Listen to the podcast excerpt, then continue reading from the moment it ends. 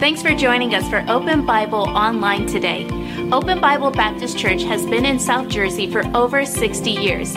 We love this community and we want to be a help to you. In order to help us help you in the best way possible, would you do us a favor? Please fill out the digital connection card posted in this link. Here, you could post prayer requests and also ask any questions you may have about Open Bible. If you'd like to give today, you could give online in less than two minutes. Visit openbiblenj.org for more information. Thanks again for joining us today. Now enjoy the service. Thank you for singing out tonight. It's a good crowd here this evening, and we're thankful for everything that's going to happen tonight. This morning, we were blessed by the preaching ministry of Nick Graves. He's going to come and give us another message tonight, and I know that it's going to be a blessing to you, and this is why we're here to be able to hear from the Word of God. So get your Bibles ready, and if you would, get your hearts and your minds ready, and welcome Nick now as he comes and speaks for us this evening. Amen. Thank you. All right, let's take our Bibles, if you would, and we'll go back to the book of Isaiah, chapter 40. And if you were with us this morning, uh, you'd know that's where we were here this morning. We were looking there in Isaiah 40, and we looked at the first 11 verses, and uh, we'll look at the rest of the chapter here this evening. And uh, this morning, just to recap briefly uh, what we looked at, what we saw about the Lord, uh, we saw this whole chapter is all about really an image, a picture, a, uh, a great picture of who God is for us. Uh, and uh, what a powerful reminder it was. We saw, again, in the first few verses, we saw that God, His Word, it's a comforting, it's a glorious, it's an eternal Word.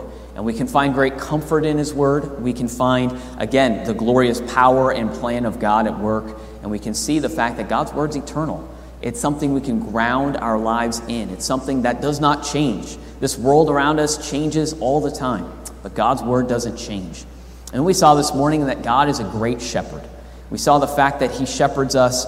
Uh, he, he's coming again. He's coming in power. He's coming with reward. And we saw the fact that He is uh, such a gentle and a wonderful shepherd in our lives. And we looked at places like Psalm 23 to see that wonderful truth. And so this evening, we'll continue here in Isaiah 40. We'll start in verse number 12. And to start us off, we'll read down through verse 17. We'll see here what the Lord has for us here in Isaiah 40. The Bible says in verse 12, Who hath measured the waters in the hollow of his hand, and meted out heaven with a span? Who comprehended the dust of the earth in a measure, and weighed the mountains in scales and the hills in a balance? Who hath directed the Spirit of the Lord, or being his counselor, hath taught him? With whom took he counsel, and who instructed him? and who taught him in the path of judgment, and taught him knowledge, and showed to him the way of understanding. Behold, the nations are as a drop in the bucket, and are counted as the small dust of the balance. Behold, he taketh up the isles as a very little thing. And Lebanon is not sufficient to burn, nor is the beasts thereof sufficient for an offering. All nations before him are as nothing, and they are counted to him less than nothing and vanity. Let's pray this evening as we begin. Lord, again, we love you. We thank you that we have this wonderful opportunity to come to worship you as a church. I pray that you'd be with us now as we hear your word as, and help myself, Lord, as I preach it. I pray that you'd help us, fill us with your spirit, Lord. Teach us from your word and show us in a greater way yourself. Show us Christ. Show us God, Lord, tonight that we pray in Jesus' name. Amen. And again, like I said this morning, we saw Isaiah 40, and we saw that this chapter is such an important chapter in the book of Isaiah because it's a very pivotal point. It's transitioning from one major theme in the first 39 chapters to now a, a separate theme here in chapters 40 through the rest of the book. And he, he introduces this transition, really speaking on and honing in on who God really is. He revealed himself in so many wonderful ways, and we'll see many of those here this evening. He's revealed his word and his, the fact that he is our shepherd. And this next aspect that we'll see here this evening is we will simply behold his greatness. I know so I say simply, but God is such a great God. I know I mentioned this morning of having the, the privilege of maybe vi- visiting some of the great uh, national parks of our country, uh, thinking of Yosemite in particular, seeing some of the vast uh, mountains and really the rock faces, seeing things like El Capitan. It's thousands of feet tall, and you can't even quite grasp the grandeur of it. But we see all these things, but ultimately, our God is so much greater. Our God is, and we're going to see in a moment, in comparison to these great physical features, is, is so much greater than we could ever fathom or even comprehend. And we see here that our God, He is great in just His physical uh, nature. He compares here in these first few verses, in verse 12 and verse 13 and 14, and continues on, speaking of God's just physical greatness. He uses some illustrations, some interesting illustrations to help us to just grasp because we know God is big, right? We know God's great, but He's trying to just help us to get just a little bit of an understanding of really how great He truly is. Because again, some of these things are so familiar to us, like, yes, we know God is great. Yes, we do. But really think on that for a moment. What, what does that mean for me? How should that change the way I live and the way that all of us live? He says in verse 12, he says, he says, Who hath measured the waters in the hollow of his hand? Again, the hollow of your hand is just this little tiny space in your hand. I don't know about you, but if you tried to pick up much water in that space right there, I don't think you could pick up more than maybe a few ounces of water. But God, in, in just how great He is, it says He can hold all of the oceans. Now, if you're curious as to how much uh, gallons our entire oceans are, I don't know how they figured this number, but it's over 300 quintillion gallons of water. That's a lot of water, right? I don't know how many zeros that is. I probably should know I teach math, but it's a lot of zeros after that three, right? And it's just showing us how great our God really is. Just physically, just in size. The greatest depths of ocean are nothing. They're just like a little couple ounces of water compared to our God. It's nothing compared to his greatness. It talks about again in there in verse 12, he says, and he's meted out the heaven with a span. A span is really only a few inches, maybe nine inches. It's not a great distance, but a span, he says he measures the whole horizon, the whole sky in front of him is just like a few inches compared to our God.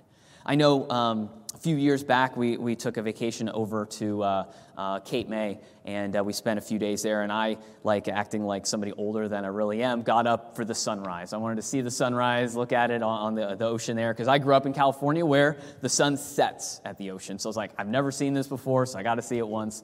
And seeing the great uh, horizon there, because when you're looking at the ocean, there's nothing in the way, right? You can see the great vastness of that huge expanse of sky. And God says that huge expanse is just a few inches compared to his greatness. Our God just physically is, is great. It talks about the mountains and the hills. He can weigh those. He can comprehend how large, how massive. They're just like a few pounds compared to our great God. Our God just physically is, is a, a massive, a great God. This whole creation is nothing compared to his greatness. Then he talks about in verse 15, 16, and 17 he's great compared to our, the nations. He's great compared to this world around us in, in political senses. Verse 15 says, Behold, the nations, they're like a drop in a bucket. They're counted as a small dust in the balance. Behold, he taketh the isles as a very little thing.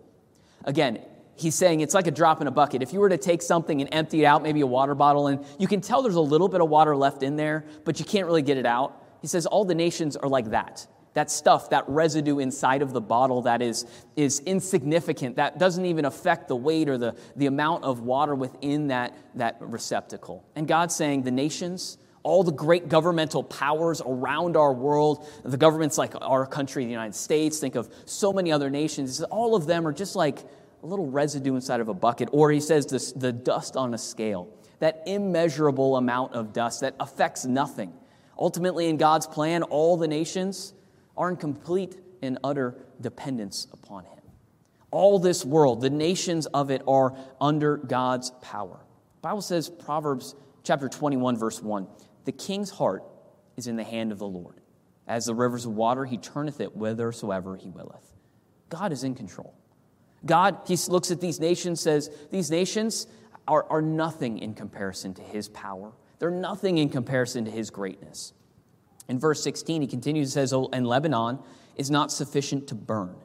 Now, Lebanon is famous for their great cedar trees.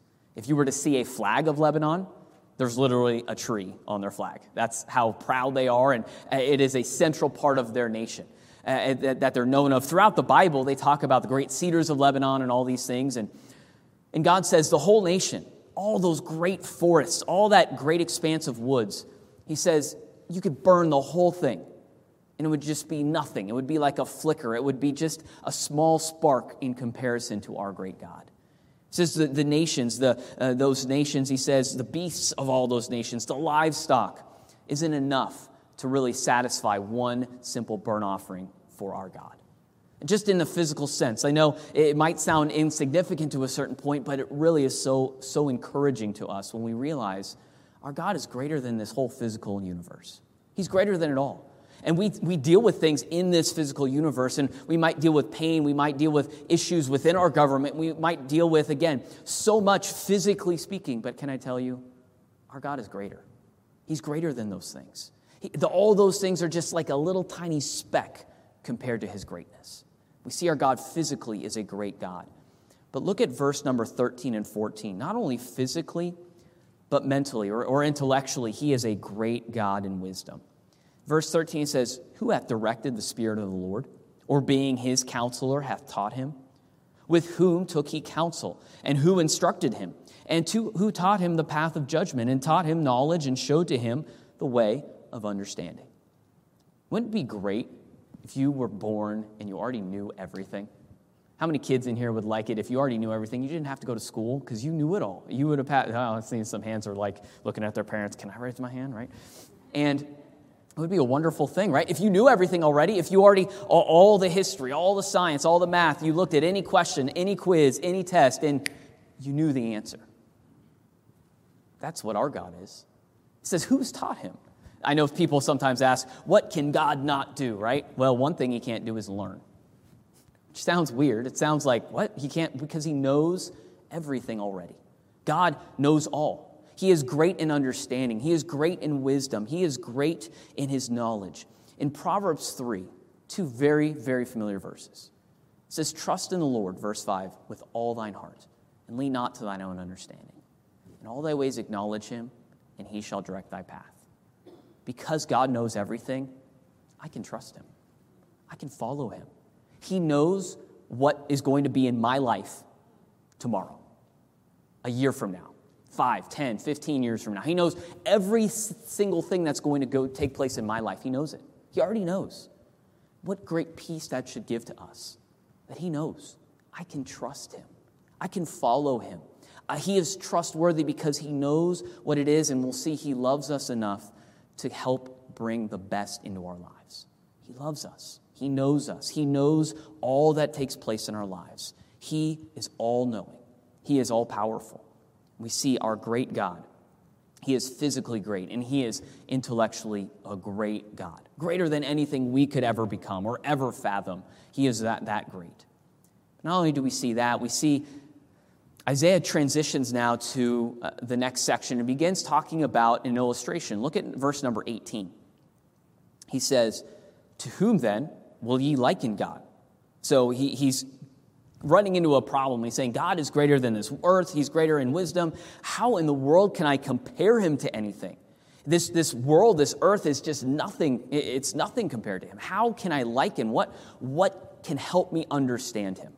Verse 18, he continues, To whom then will ye liken God, or what likeness will ye compare him unto? It says, The workman meeteth, melteth a graven image, and goldsmith spreadeth it over with gold, and casteth silver, silver chains.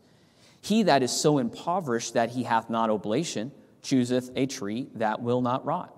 He seeketh unto him a cunning workman to prepare a graven image that should not be moved. Have ye not known? Have ye not heard? Has it not been told you from the beginning? Have ye not understood from the foundation of the earth? It is He that sitteth upon the circle of the earth, and the inhabitants thereof are as grasshoppers, that stretcheth out the heavens as a curtain, and spreadeth them out as a tent to dwell in, that bringeth the princes to nothing. He maketh the judges of the earth as vanity. Yea, they shall not be planted, yea, they shall not be sown, yea, their stock shall not take root in the earth and he shall also blow upon them, and they shall wither, and the whirlwind shall take them away as stubble. To whom then will ye liken me? Or shall I be equal, saith the Holy One? Lift up your eyes on high, and behold, who hath created these things, that bringeth them out of hosts by number. He calleth them all by names, by the greatness of his might, for that he is strong in power, not one faileth. Why sayest thou, Jacob, and speakest, O, Jeru- or, o Israel, My way is hid from the Lord, and my judgment is passed over from my God. And Isaiah goes into this long illustration of trying to help. God saying, how, how can I express myself to you in a way that you could understand? And ultimately, even with these expressions, they're still past our full grasp and past our full, full understanding. But what is God really like? What, what can we liken him to? Sadly, oftentimes, we settle for counterfeits of what God is really like. We settle for second best. We settle for something we can make up in our own minds. We settle for a counterfeit. Now, back when I was in high school and college, I worked at a fast food restaurant named in N Out Burger. I don't know, has anybody had In N Out Burger in here? Uh, a few of us, okay, praise the Lord. So it is, it is like the Chick fil A of burgers, if that helps you understand what we're talking about. So it's a good place. I worked there for about six years, and I would work nights to work my way through college. And as I worked there, um, it would be late. I mean, I'd be working till 1, 2 in the morning because they close late out there. And, and I'd be working and I'd be going to college, so I'd be tired. And I wouldn't always be paying attention 100% to things going on. And one night in the drive through, I was taking money and things like that. And at the end of the shift, it was late. It was by that time, it was probably 2 a.m. And my boss comes up. He says, What is this? And he holds up a dollar, uh, 20. I'm like, It's a $20 bill. And then he hand, holds up another 20 next to it. I'm like, That's not a $20 bill. It was smaller, it was a little goofy looking. It looked like a little, little off. And I held in, I realized that is definitely a counterfeit 20. I had taken a 20. It was a counterfeit. It looked real. At the time, at 1 a.m., when I was half awake, it looked real, but it wasn't. It was a counterfeit. And sadly, that counterfeit is worth nothing. And when we make counterfeits and images of God that are not really God, they're worth nothing. They will help us in no way, shape, or form. And what is God like? What is his likeness that can help us? And what are some illustrations that God uses to help us understand who he truly is? Well, first, we see that God is just simply unique. In verses 18 or 19 through, through 20, he begins talking about graven images. He says, How, how are we going to understand God? How, how are we going to get a picture of God for our minds? He says, Well, some people make graven images. They take, again, gold and silver, or maybe they can't afford that stuff, so they took a nice piece of wood. And they'll carve it, they'll set it up all nice, and, and make a false God out of it.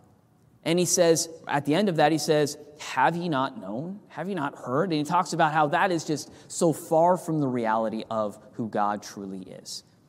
You see, when people fashion God after their own image and try to make him after what they want, becomes worthless becomes empty.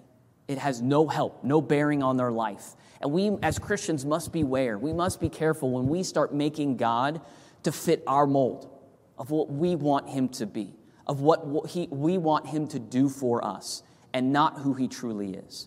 See, the Bible says in, in Psalm 115, He says, But our God is in the heavens. He hath done whatsoever He pleaseth.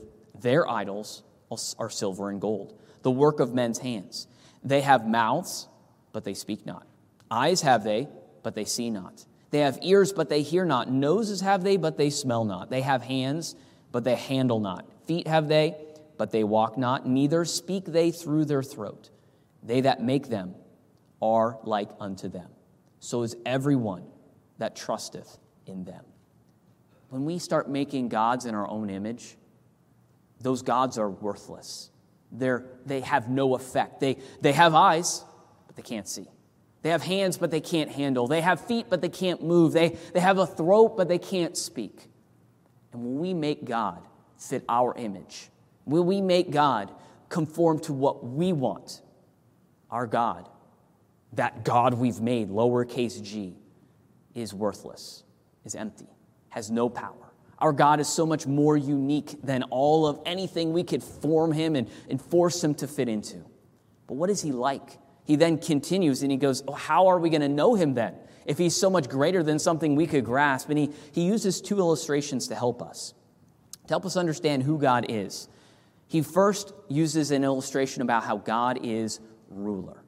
God is ruler. In verse number 22, he says, It is he that sitteth upon the circle of the earth, and the inhabitants thereof are as grasshoppers, that stretcheth out the heavens as a curtain and spreadeth them out as a tent that dwell, uh, that to dwell in, that bringeth the princes to nothing.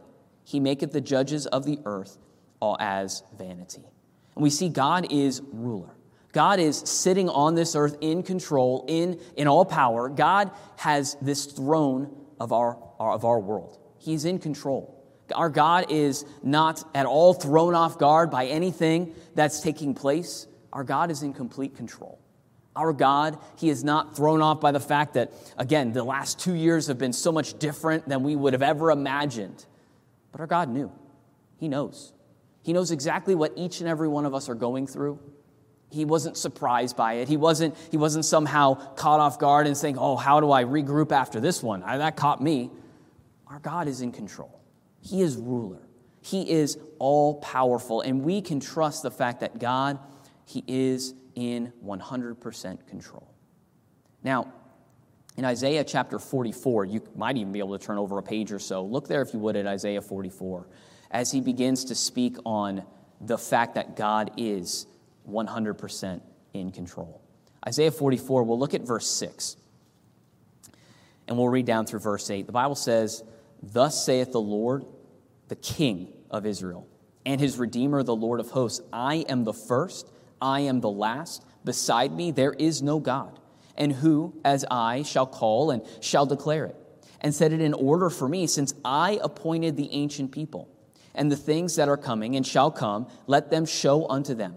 Fear ye not, neither be afraid. Have not I told thee from that, that time, and have declared it? Ye are even my witnesses. Is there a God beside me? Yea, there is no God. I know not any. He says, People, Israel, don't fear.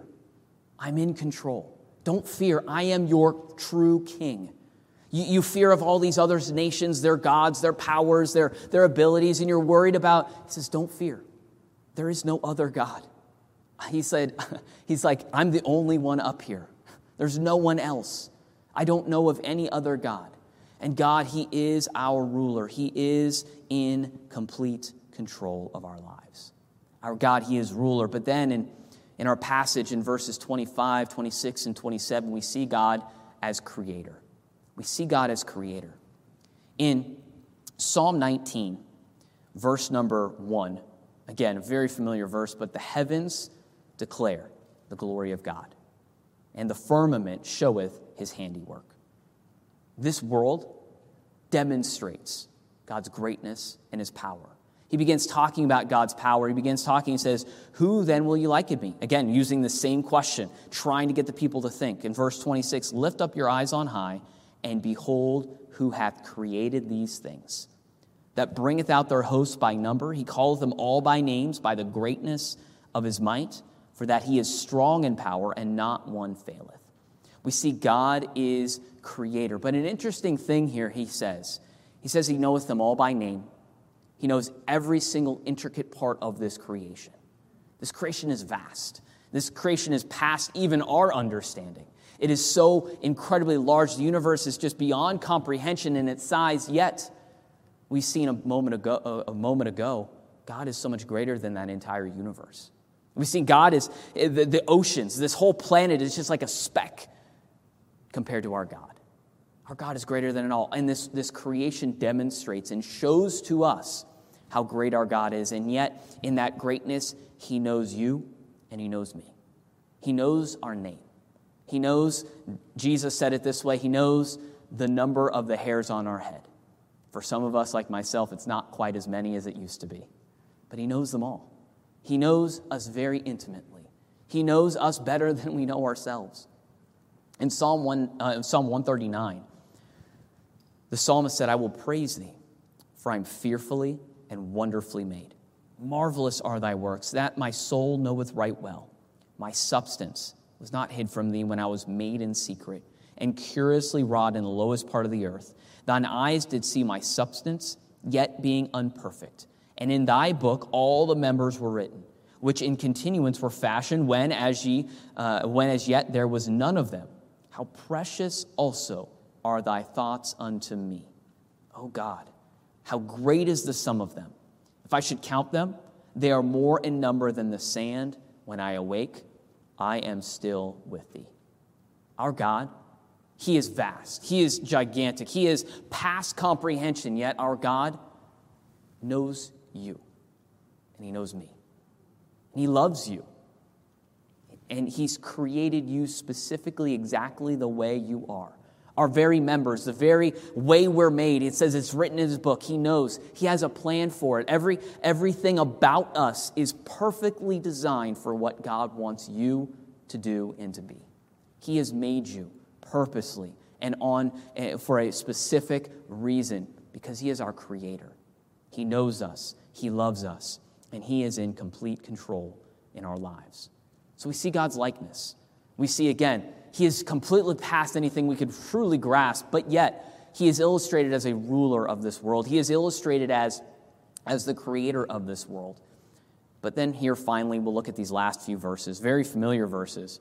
But we'll look here at verses 28 through 31 as we close out this chapter in the book of Isaiah 40. Verse 28, it says, Hast thou not known? Hast thou not heard? Again, the same rhetorical questions he's asking. He's trying to get Israel to think about who God really is. Hast thou not known? Hast thou not heard that the everlasting God, the Lord, the creator of the ends of the earth, fainteth not, neither is weary? There is no searching of his understanding. He giveth power to the faint, and to them that have not might, he increaseth strength. Even the youth shall faint and be weary, and the young men shall utterly fall. But they, that wait upon the Lord shall renew their strength. They shall mount up with wings as eagles. They shall run and not be weary. They shall walk and not faint. Our God is a God of wonderful power. Again, I spend a lot of time with high school students, so I hear questions like I'm about to ask quite frequently, more frequently than even you'd probably think. But if you could pick one superpower, what would you pick? So, sometimes they'll ask things like, Would you rather fly or teleport? Would you rather be able to go through walls or disappear? Would you rather, and they go through different scenarios of powers, and of course we know it's none of those things are going to happen, but, but we think about all these wonderful powers you could have, right? And, and how wonderful it would be and, and what you would do with those powers. But our God, His power, dwarfs any of those powers that we could ever even imagine, that we think of, that we look to as, as something super and supernatural and something we, we can never attain, but yet our God's power is greater than all of that power. It's greater than all of those things we can even grasp or understand. Our God's power is awesome and unlimited. We see our God's power, it's endless. He says, Hast thou not known, verse 28, hast thou not heard, the everlasting Lord God, the Lord, the creator of the ends of the earth, fainteth not, neither is weary. There's no searching of his understanding. We see our God's power, it's endless, it's limitless. There is no limit to the power of God. And again, anything that God desires, we've seen his power frequently through this chapter. Because Isaiah is trying to emphasize to a people, the Israelites who are, who are about to be exiled and just decimated, saying, I am still powerful. There's purposes behind what he's doing, but he says, I'm still powerful. You can still trust in me. I still have a purpose and a plan. And he's saying here, God's power is everlasting. It does not end, it does not run out. It is something that can continually be trusted and rested upon. We see his great power. We see it as a power that not only he has, but we see, secondly, it's a power that we need. In verse 20, 9 and verse 30, we see that power is something we personally need. He says, He giveth power to the faint. To them that have no might, He increases strength. Even the youths shall faint and be weary, and the young men shall utterly fall.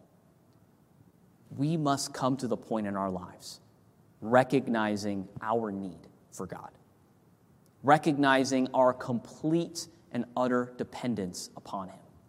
I can do nothing. Jesus said, Without me, ye can do nothing. But we live our lives so often contrary to what that says. So often, sadly, so often in our lives, myself included, we live our lives and, and we look back and say, Did I do that in my strength? Was I, was I just doing this all for myself? Was I doing this without any concern or question or, or seeking of God's strength and power in my life? We must come to the point recognizing that what God says is really true. Anything fruitful, anything lasting, anything that will have real impact will not be done apart from God's power in my life. It's needed. In Jeremiah, Jeremiah gives an illustration, to help us understand just how limited we really are as humans. He says in chapter 14, verse 22, it says, Are there any among the vanities of the Gentiles that can cause rain? Or can the heavens give showers? Art not thou he, O Lord or our God? Therefore he will, we will wait upon thee, for thou hast made all these things. He asks a simple question, Jeremiah does. He says, Among all the Gentiles, among this whole world, who can just control weather? They needed rain for crops. They lived in a, a, a, an agricultural society, they lived in a dry area. And all they need to do is just, hey, can we turn the rain on and then we're good? But he says, we can't even control the rain. Jesus, he puts it another way in, in the Gospels. He says, How many of us, if we thought about really hard, could add one cubit to our stature? 18 inches. How many of us could grow? Hey, if you just want to grow, I know some of you that are younger, you might be wanting to get taller, right, as you're aging. You want to, I want to get six foot or I want to get whatever height. We can't control that. Just something as simple as how tall we grow. We have no power over that. We have no control, no power in just some of the seemingly simple things of our world. And yet we can we think in our own strength we can do anything and everything. But we need God. We need his power. We need, it, we need His enabling in our lives. But a wonderful truth God's power is endless. We must recognize that we need His power. But thirdly, God's power is available to you and to me.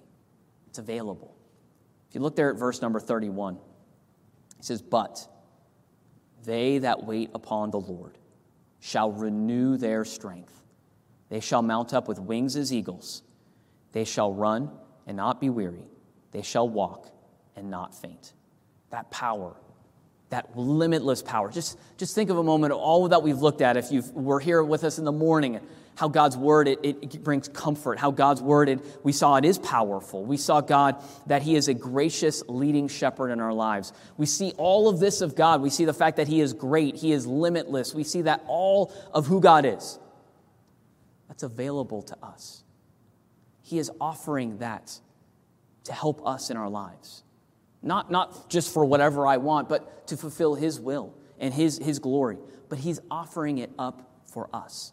As he closes this chapter out, he's trying to emphasize, says, This great God that I've spent, again, 30 verses describing to you, that I've, I've spent a large portion of time. I've described his greatness and his likeness. I've described his, his leading in our lives. I've described his word to you. So all of that is available to you and to me. It's available. Something we can call upon, we can wait upon, we can wait on him and He will strengthen, He will help, He will guide. He is going to help us in our need. In Matthew chapter 11, Jesus speaks of this very same availability. In verse 28, he says, Come unto me, all ye that labor and are heavy laden, and I will give you rest. Take my yoke upon you, learn of me, for I am meek and lowly in heart and ye shall find rest unto your souls. For my yoke is easy, and my burden is light. Jesus says, if you recognize your need, just come unto me. Come unto me, all ye that labor and that are heavy laden. All of you that recognize, I can't do this. I, I am, I am completely, utterly helpless without God. All of us that recognize our need, just come unto me. I'm meek and lowly in heart. Learn of me. Again, that's what we've been doing. We've been learning of who He is. We've been learning how powerful He is, how gracious He is, how, how, how powerful and mighty He is. Learn of me. Take my yoke upon you. Again, that, that yoke, that, that plowing device that you'd put two animals in that had two holes, He says, Take that yoke upon you. I'll, I'll be the one pulling the load. You just come along for the ride. I'll, I'll be the one taking the brunt of it, but you just come along and participate with me. Take that yoke upon you. He says, You'll find rest for your souls. We'll find rest. We live in a restless world. We live in a world that is just running at a thousand miles an hour, that, that's just trying to get things done, that, that it seems like we don't have enough time in the day to do all the things we have. But he says, find rest. We'll find rest if we just come to him. We come to him humbly. We come to him recognizing our great need, recognizing, God, I can't, I can't do this without you. It's just going to be a waste. It's just going to be a, another just hopeless situ- situation. But when we come to Him, recognizing, God, I need you. God, I can't do this without you. That's where real power comes. We looked at the verse before, but this morning, but let's look at it again. 2 Corinthians chapter 12. Paul. Paul had an issue. We don't know exactly what the issue was. He says he had some thorn in his flesh. He had some, some concern, some problem, probably some health thing. We don't know the exact extent, but whatever it was, he was coming to God time and time again God, I need you to take this from me. I need you to give me victory over this. God, this, this weakness that's hindering me, seemingly, that, that is preventing me from serving you. God, take this thorn from me. God says, No. God says, No, I'm, I'm not going to do that. Because he says here in verse number nine, he says, And he said unto me, My grace is sufficient for thee, for my strength is made perfect in weakness.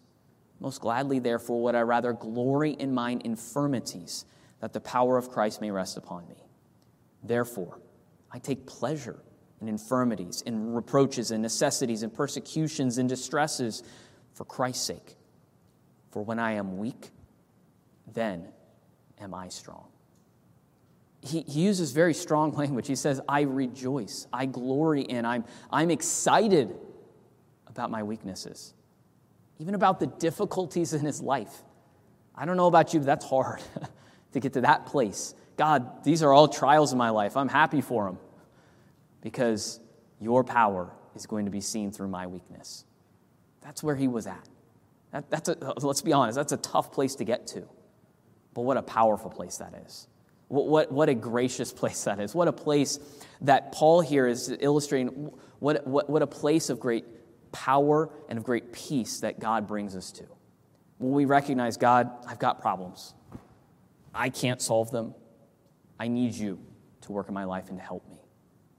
That power, that limitless power, that, that eternal power, that, that, that power that is beyond all of this universe, it's available to you and to me.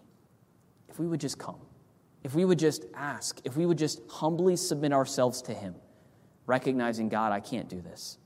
Really, I can't. But I need you to do it through me. And that's where God, and that's really where this whole, this whole chapter sums up to. God is great. I'm not, but He's available to you and to me. He is available to work through us. He is available to see Himself glorified through my weakness. He's available. Our great God. He is such a great Let's pray. Lord, we love you. We thank you for your word. We thank you, Lord, for who you are, how great you truly are. You are greater than, than anything. You are past real comprehension, Lord. You are an amazing God. Help us to not just let that just come in one ear and out the other, but help us to really, truly grasp that reality. Really dwell on that reality. Really, Lord, I pray that your Spirit would transform us through who you are, through your greatness, that we would develop faith to trust you, that we would develop love for you, that we would develop a, a, a great temperance and meekness in following you. Help us, Lord. Help us. We need you. Lord, we love you for who you are. We thank you. And we pray this in Jesus' name. Amen.